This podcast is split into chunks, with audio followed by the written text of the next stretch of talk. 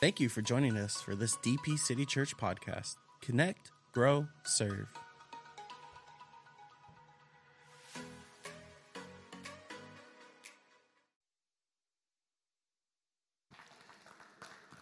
All right, get your Bibles out. Say this with me out loud. This is my Bible. It's the living Word of God. Has the power to change lives. And I declare by faith that my life and the life of those around me will be changed by the Word. Go to the Gospel of Mark, chapter 4. Gospel of Mark, chapter 4. By the way, I want you to know the staff created, I found out this week, a, um, a t shirt that has our saying on that, that we say every Sunday morning before we jump into the Word, because we believe that. You know, God's Word changes lives, doesn't it? Did it change your life? Is it still changing your life? Yeah, that's right. God's Word is scary because it scares the hell out of people. It does. You read the Word, and hell trembles at the power of the Word. Hell shakes, hell trembles at the power of the Scriptures. You know, I want to make a, a, a real quick allude to um, Dr. Frank again.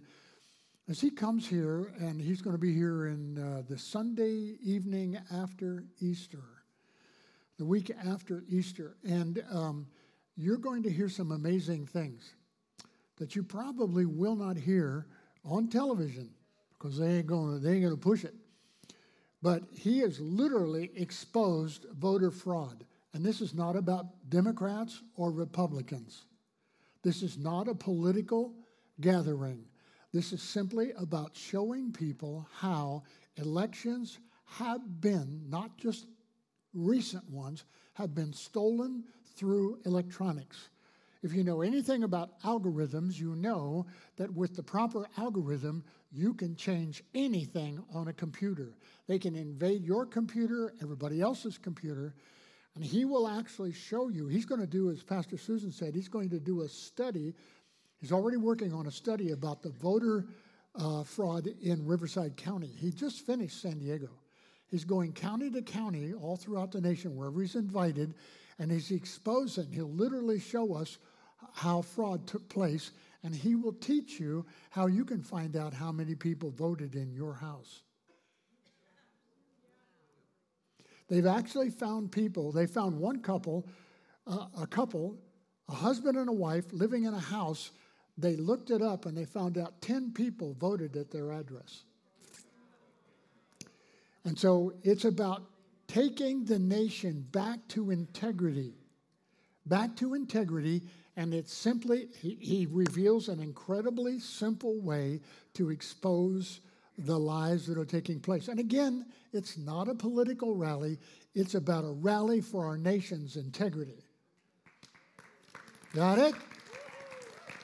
You are not going to want to miss this. I'm passing it on to the other pastors in the community. Okay, um, today we want to take another look at one of the stories in the scriptures that are so very important and, and how it applies to us today, 2,000 years later. We're going to read something that you've read before. And uh, actually, everything in the scripture is relevant. Everything in the scripture relates to today. Even though what we read here in the New Testament is 2,000 years old, it's relevant for today. Do you believe that? Three of you believe it. The rest of you are trying to figure it out, okay? If you believe it, say amen. amen. Okay, just want to make sure I got the right crowd. So um, it's always relevant and pertinent. And one of the keys to the teachings of Jesus that we're going to be reading about is their likeness to the kingdom of God. Jesus taught parables and teachings about issues and circumstances in life, but they always related to the kingdom of God and how the kingdom of God relates to our personal lives. The kingdom of God is not simply out at a distance someplace. Listen to what I'm going to say. The kingdom of God is not simply just out at a distance someplace. When you invited Jesus Christ into your life, with him came the kingdom of God. The kingdom of God has taken residence inside of you. And so we're going to begin to see something at how the kingdom of God is on earth.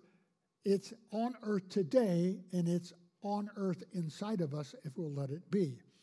So if we read the Bible as something that just happened a long time ago, we'll never find out how it fits us and how it relates to us. And so when we understand it's unintentionally voided and irrelevant when we see it as something that happened in the past. If we let it be, if we read it and let it be in the past, you void its importance to yourself. And so in Mark chapter 4, we're going to see this. We're going to begin to watch. Are you in Mark chapter 4? Okay. And I want to say this before we read this Jesus taught the kingdom of God. Everything that Jesus taught related to the kingdom of God. He didn't teach anything that wasn't about the kingdom of God, uh, whether it's in us or in other people or whatever this, the situation. As a matter of fact, when Jesus taught the kingdom of God, he taught it. One of the examples he gave is a, a, a kernel of corn. Just one single kernel of corn. If you look at a kernel of corn, what you see is a picture of the kingdom. Okay? Now, give me the, nope, give me the kernel. So, a kernel of corn. Now, he also used it as a mustard seed. Y'all remember that parable? Okay? So, he's talking about how small things relate to big issues. Small mustard seeds turn into giant trees. We've talked about that before. Don't see any one of the issues in scriptures that Jesus taught as too small to be relevant for today. It relates to us today. So, with each of these, there's a multiplication process. Whatever Jesus taught, he had taught it with the intention for it to multiply. That's why he used seeds and trees and uh, agriculture issues. He's never, he never taught anything that he didn't plan for it to grow. If it grows, then it grows on the inside of us. And so, in the process, what we're going to talk about is with each of us, it's about multiplication. It's about multiplying truth that we already know. Sometimes I think Christians read truth out of the Bible and they go, okay, I got that. Okay, maybe you did get it, but now the process is how do you multiply it? How do we grow in a truth we already know?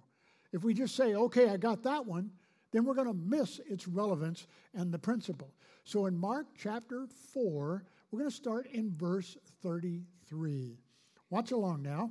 And it says in verse 33 And with many such parables spoke he the word unto them as they were able to hear it. Stop right there. Now, it's very important that you understand. He says that as they were able to hear it. In other words, there's a contingency on what we read in the scriptures and how we're able to apply it. Our ability to apply something is relevant to how we relate that issue. How do you relate that issue to yourself? And so he's talking about the contingency uh, of not just being intellectual, but spiritual. How do we relate the teachings of Jesus in the spiritual side of our life, not just so we know it? It's an 18 inch move. It's got to move from here to here. And the way it moves from here, something you know, to something you understand, is you do it. Does that make sense?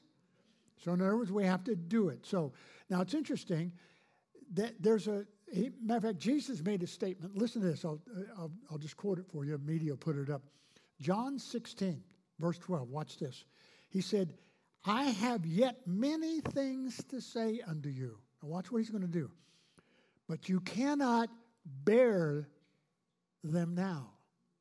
Interesting word. He says, You can't bear them now. Howbeit, when he, the Spirit of truth, who's that? That's the Holy Spirit Remember, the Spirit of truth is come. He will guide you into all truth, for he shall speak. He will not speak of himself, but whatsoever he shall hear, that shall he speak, and he shall show these things that are to come. So, in other words, he says there's a contingency. Can you bear it? Can you encouragement, truth that you're reading? Now, this is not a beatdown. This is an encouragement to see truth and how it fits us for today. Now, bear it now is important. Walk it out. Do it. He says, if you're, if you're going to bear it, then you're going to do it. You're going to learn it, and then you're going to do it.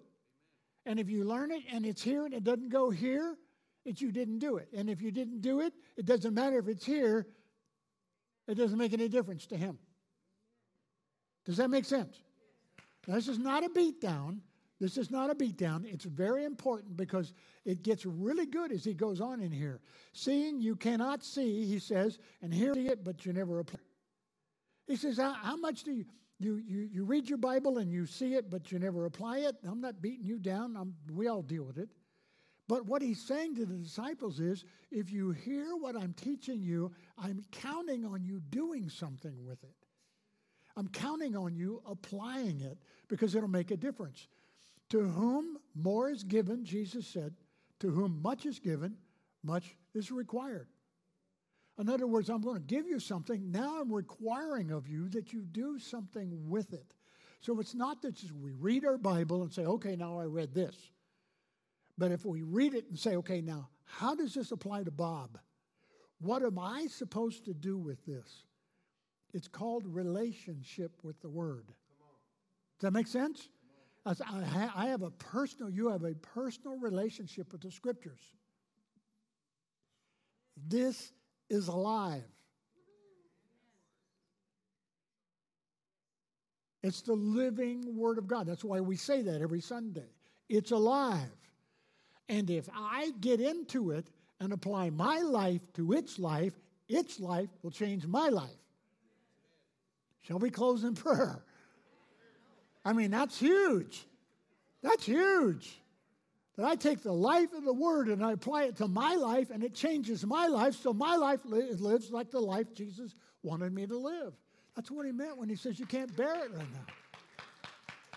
So he says, I know people, man, you could slap them on the back and they'll belt you a verse, but they can't do it. They can't do it. They can't live it. So, in, in the process, let's skip on now. Let's go to verse 34. But without a parable spake he not unto them, and when they were alone, he expounded all things to his disciples. When they were what? They were alone. When they were alone. You got to get alone, spend some time, if the only thing you learn out of the Bible is what you get out of church, you're not even getting what you really need. I can't give you what you need because your needs are unique, because you're not normal. Okay, no more abuse after that. Okay. It's to the degree of the relationship we have with the scriptures because it's alive. It's alive. It's sitting on your nightstand. It's sitting on your desk. It's sitting your on. It's on your phone. Wherever it is, it's alive. And so, to, to the degree that I want a relationship with the truth, that's what he's saying to his disciples. Remember, we're listening to a conversation that he is sharing with his disciples, saying, "Guys, listen to me. Listen to me, guys. The things I'm teaching you are alive, and they can change you." Now, church group, family group, intimacy with God. The whole thing is about us, you and I, learning to listen to what he says to the disciples. He said I, I, he would expound all things. He said, I'm going to I'm going to share with you whatever it is you need. He says, I will show you in my living word everything that you need. He's always ever ready to show us what we need. The problem is we all have it, myself included. We get ourselves in situations and we don't stop and say, What does the Word say about this? What does the Word say about this? What does the Scripture say about the issue I'm going through? What does the Bible say about how I'm, I'm dealing with a crazy nation? What does the Bible say about how I'm dealing with a crazy employer? What does the Bible say about how I'm dealing with crazy employees? What does the Bible say about everything that's in life? Because every issue in life is handled in the scripture. There's nothing you and I go through that isn't in the Bible. There's an answer there somewhere. So, well, how am I going to find it? Read it. He says, I'm all, again, this is not a beatdown. But it's all he's always ready. He says, I'm always ready. The scripture, the Holy Spirit's always ready. All you got to do is stop and ask. Now, I don't know about you, but I've asked questions that I haven't gotten answers for. Anybody have? Am I the only one? Please tell me I'm not the only one who has this problem. Okay. Usually the reason is is because I'm asking the wrong question. Does that make sense? Okay, so you understand that he wants to give an answer. Watch what he says in verse 35. And the same day, when the evening was come, he said unto them, Let us pass over unto the other side. He says, Come on, guys, whoop, we're going over. They're on the west side of the Sea of Galilee, and he says, We're going over to the east side of Galilee. Okay, so they're they're kind of watching out for him to see what he says. And so what he does is he says, We're going to leave here. And there were they had a boat, and they had a large boat. They didn't have a small boat, they had a large boat. And the kind of boats that Peter used for fishing, they were not small. But there were a bunch of other small boats around them. And with these other little boats, they all set out across the sea. Now, when they set out across the sea, it's calm because no one in their right mind will set out across the Sea of Galilee when it's a storm. Doesn't do that, okay? And so, what's interesting in verse 37, it says, And there arose a great storm of wind, and the waves beat into the ship that it should not be full. Now, it's interesting. In the previous verse, it says that there were a bunch of other smaller boats along with them. So, in other words, when they get into Peter's boat, let me, uh, media, pull me up the large boat.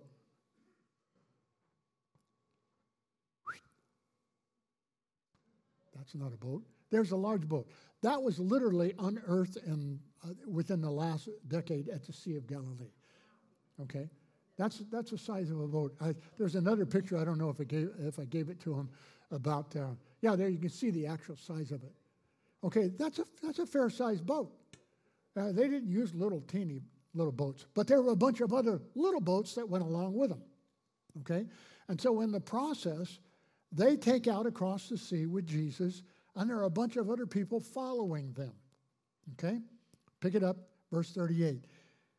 And he was in the hinder part of the boat, asleep on a pillow, and they awake him and they said unto him, Master, don't you care that we're going to perish? I mean, come on. He's in the boat too. Okay? Listen, don't you care? Aren't you concerned that I'm not going to make it if I don't find a job? I'm not going to make it if I don't find a better apartment. I'm not going to make it if, if, if, if, if. What you got to ask is who's in your boat? Who's in your boat? See? Not how big is the storm, who's in your boat? And the biggest issue you can ask in your life is who's in your circumstance? And how far into our circumstances have we allowed him to come? To give place to him. Now, you know the story, you know what happens. They're on the Sea of Galilee. Now, I want to show you a, a classic example of this. The Sea of Galilee is almost identical in size and shape. Not exactly, almost identical in size and shape to our valley. Let me show you a picture. Okay? There's the Sea of Galilee. Now, here's a picture of our valley. Here we go. Now, almost per mile, exactly the same thing. If you stand on a Ramona Bowl, you can look out over the valley and you can see the Sea of Galilee. It's not that far from here to San Jacinto. It's not that far unless you're in a storm. And you put it into perspective. You put this, this whole issue into perspective. And so now, here's the deal they wake him up. Jesus, don't you care? We're going to drown? Let me, let me give you, Bob, get this clue, Bob. If Jesus is in your boat, you ain't going to drown. Okay? If Jesus is in your circumstance, you're not going down. Now, it may not stop the storm, but you're going to make it to the other side. You're going to get to where you're supposed to be, and you're going to do what you were designed to do because you hung with Jesus. You got him in your boat ahead of time, and you got him involved in your circumstances. And so you understand that it says in verse 39 and he arose and he rebuked the wind and he said unto the sea, Stop, peace, be still. And the wind ceased, and there was a great calm. I, that must have been amazing. It's just like, whew. now, I want you to understand storms came up in those days, but they didn't come up like they normally would come up in a natural lake. The Sea of Galilee is different. This was not a storm with clouds and rain, this was a wind storm. There's a cliff. Uh, we've been, Pastor Susan and I have been there a number of times to the Mount of Beatitudes, which is on the side of the Sea of Galilee where they left from. They had just preached in the, from the, this section of the Sea of Galilee, and they were headed to San Jacinto. And it was evening time.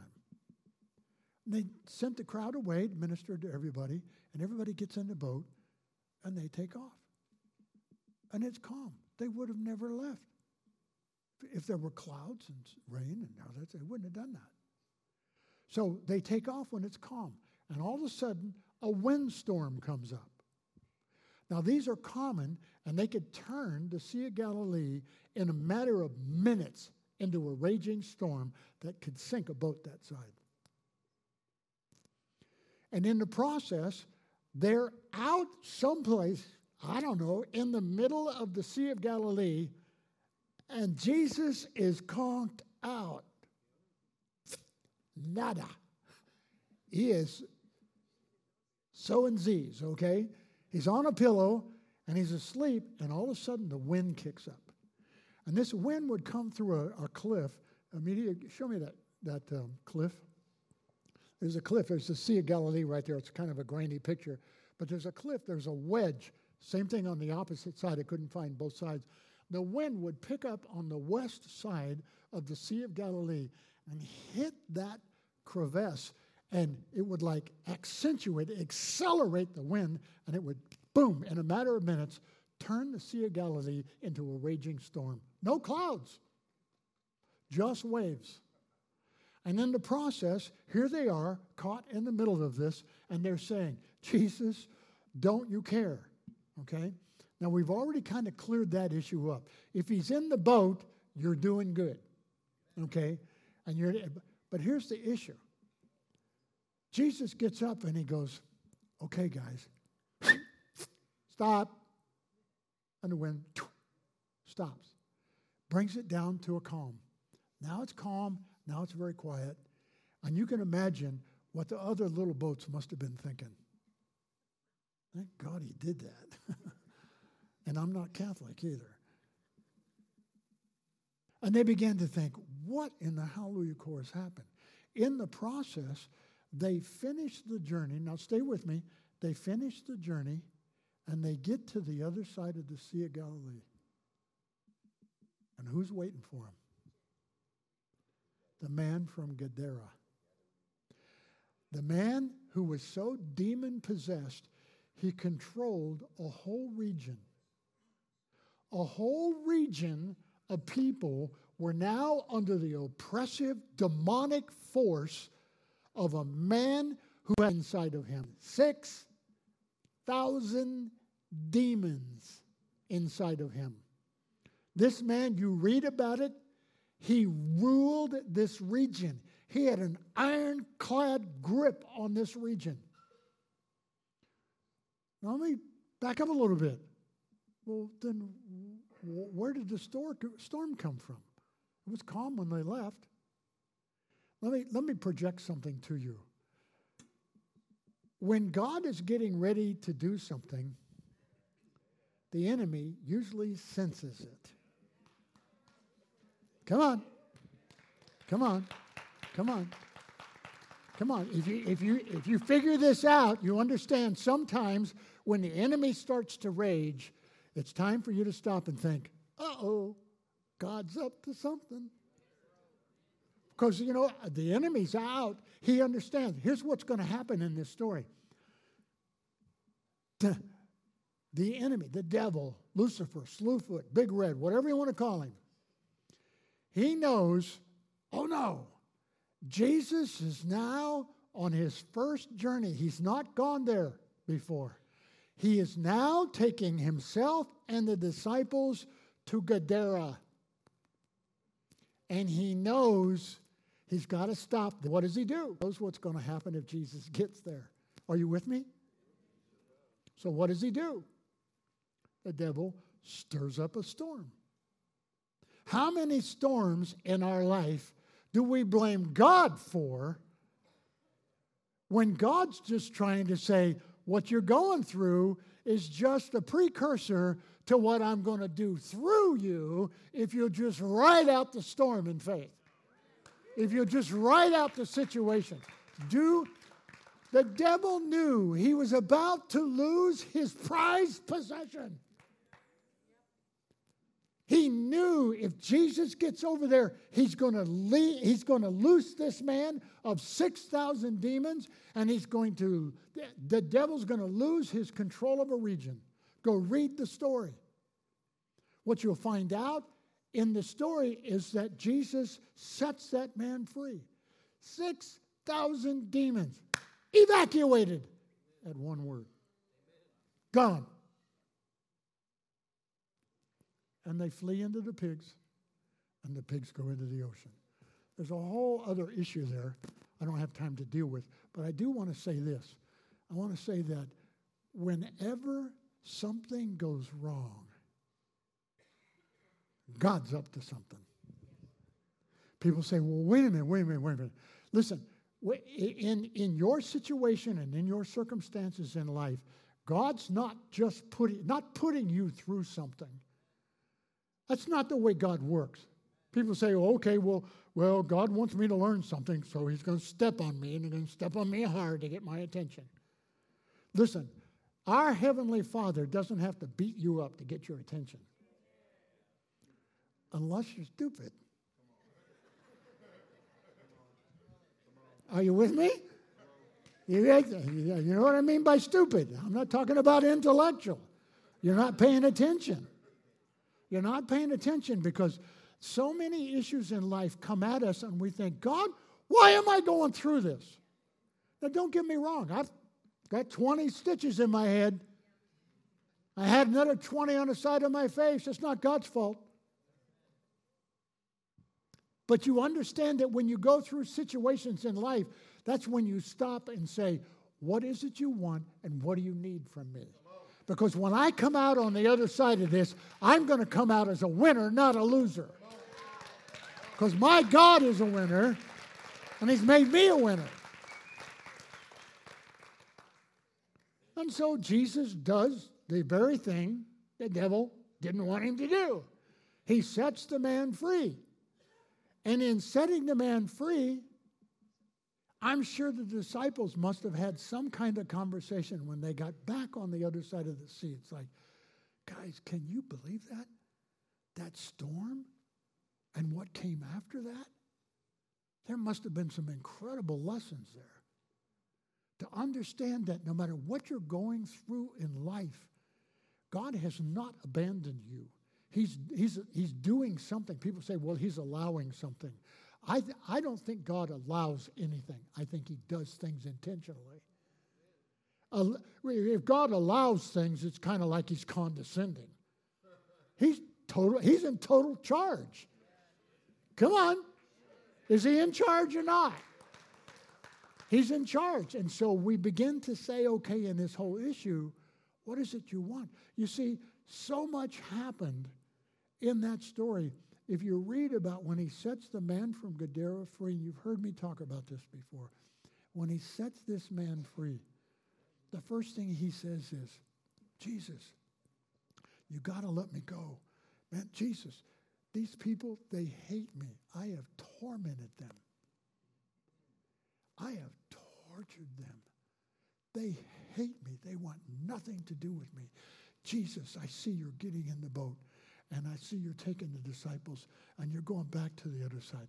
Please, Jesus, I'm begging you, take me. I'll have you on CNN by six o'clock.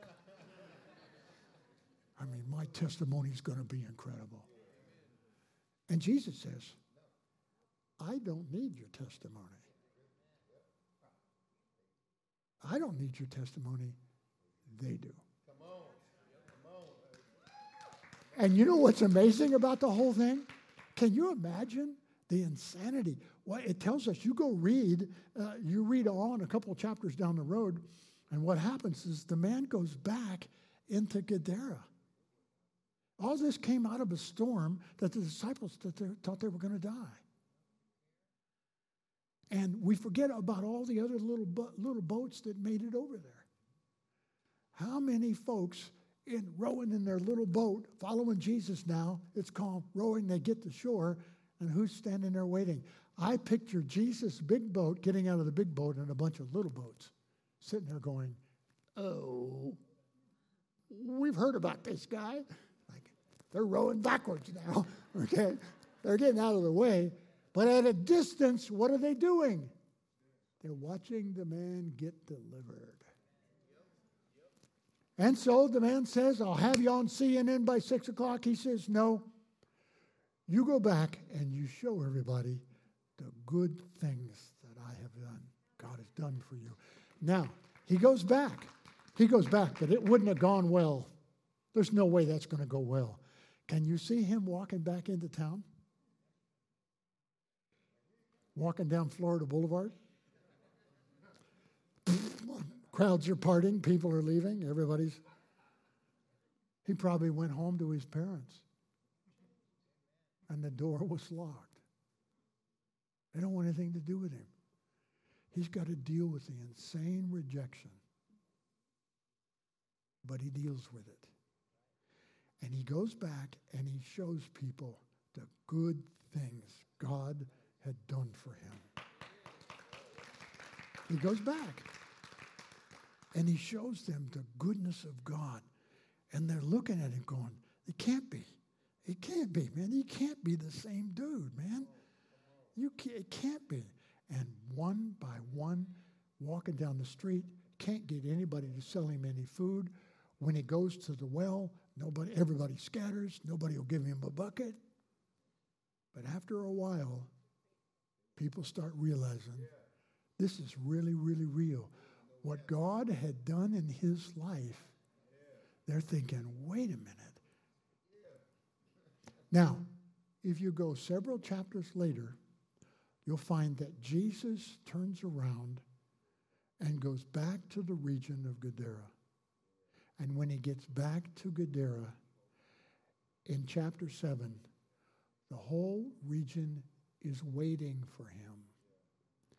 And they brought the sick and the lonely and the broken and the wounded. Why?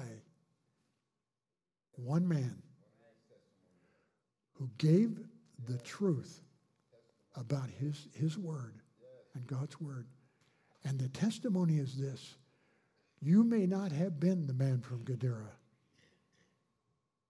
but your testimony counts, and people are watching you and they're watching how you deal with your circumstances and they're watching how you deal with your storms and you think they don't know but they know and they're tracking you because they want to see what you're going to do because they're putting jesus on trial through your life and mine.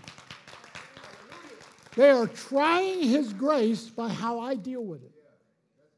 And when i end up going through something i end up you end up dealing with something god is after somebody else he didn't make you sick. He didn't give me cancer on my head. I was a fool. I didn't listen to my wife. And Susan said, Amen. But do you understand that in the process? Oh, she's gloating now, okay. I'm going to pay for that now.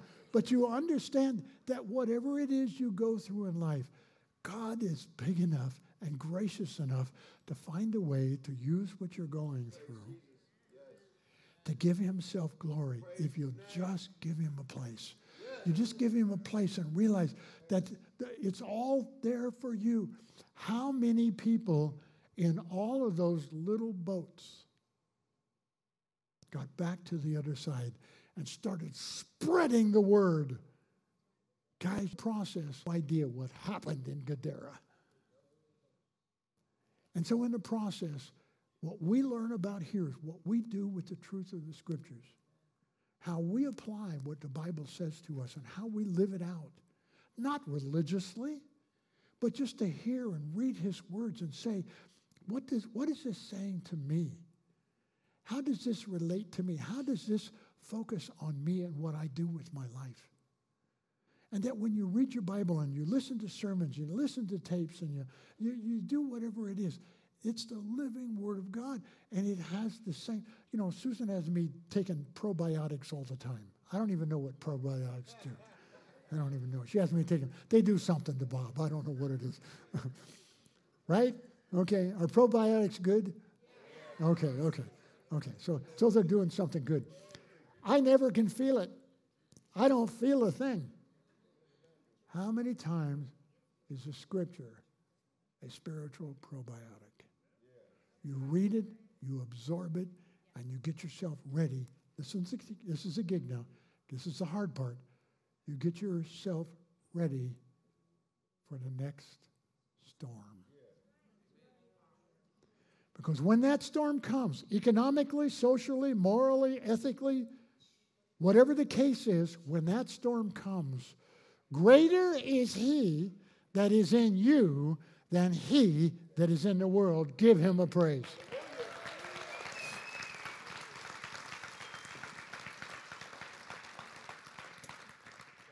So, in the process, what do we do with our lives today? You know, you're going through something physical, maybe financial, maybe relational, whatever it is. Prayer works. Prayer makes a difference. We always have people up here on the this side of the line. We put this line in the carpet. Most of you already know this put this line in the carpet very specifically because the Lord said to. Put a line in the carpet, and that's a place where people are going to put their toes on the line and they're going to ask God for something in their life and they need a miracle. And that's a miracle line. That's not in the carpet. The miracle is not the carpet, okay? The miracle is in the fact that you're ready to accept or embrace the fact that you need a miracle and you're ready for prayer. And there are going to be people on this side of the line here to pray for you because prayer works prayer makes a difference. How many of you think the disciples were praying in the boat while Jesus was asleep? Huh? I, I think I think that I think some of them were speaking in tongues and didn't even know what it was. Okay, because uh, they think they're going to die. But in the process, God is in the midst of your situation and circumstance, and there will be people on this side of the line this morning, and they're here to pray for you, financial, emotional, relational. But one last thing. Do you know where you're going when you die? I didn't ask you if you're a Christian. I didn't ask you to go to church. I didn't ask you if you read your Bible. I didn't ask you if you believe in Jesus. I asked you, do you know where you're going when you die? Because you're going to die. And when you do, there's only two choices there's eternal life with God or eternal death. And you have to make a choice. And that choice is a decision that you allow Jesus to come into your life and give you the confidence of eternal life. He has the words of life, He has the spirit of life. So it doesn't matter how much church you have in you, how much Bible you read, how much religion you know. What matters is do you understand that there's eternal life and eternal death? There are no options. There's no neutral ground. There's no safe zone. You go one way or the other. And that moment when you draw your last breath and you step out of your physical body, you're going one way or the other. And there's no neutral zone. Say, well, wait a minute. I grew up in, as a Christian family. I, I, again, I'll say it one more time as politely as I can that you're going to be with it. The only way you can know where you're going when you die, that you're going to be with Jesus, is that you invite him into your life and you ask him, Give me the assurance of eternal life. Come into my life. be my Lord and be my Savior. Save me from the wrong place and take me to the right place. Would you bow your heads, please? Thank you for joining us today at DP City. We would love the opportunity to pray for you, and you could connect with us at dpcitypod at gmail.com.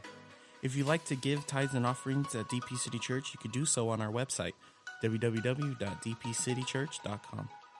We appreciate your support in this ministry and looking forward to seeing you on campus. Have a blessed day.